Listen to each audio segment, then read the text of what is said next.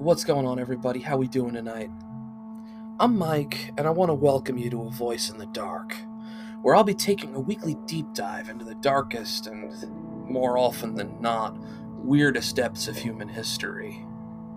Come with me on a journey through the darkness, and we will ask questions like Did zombies actually rout a regiment of German soldiers during World War I?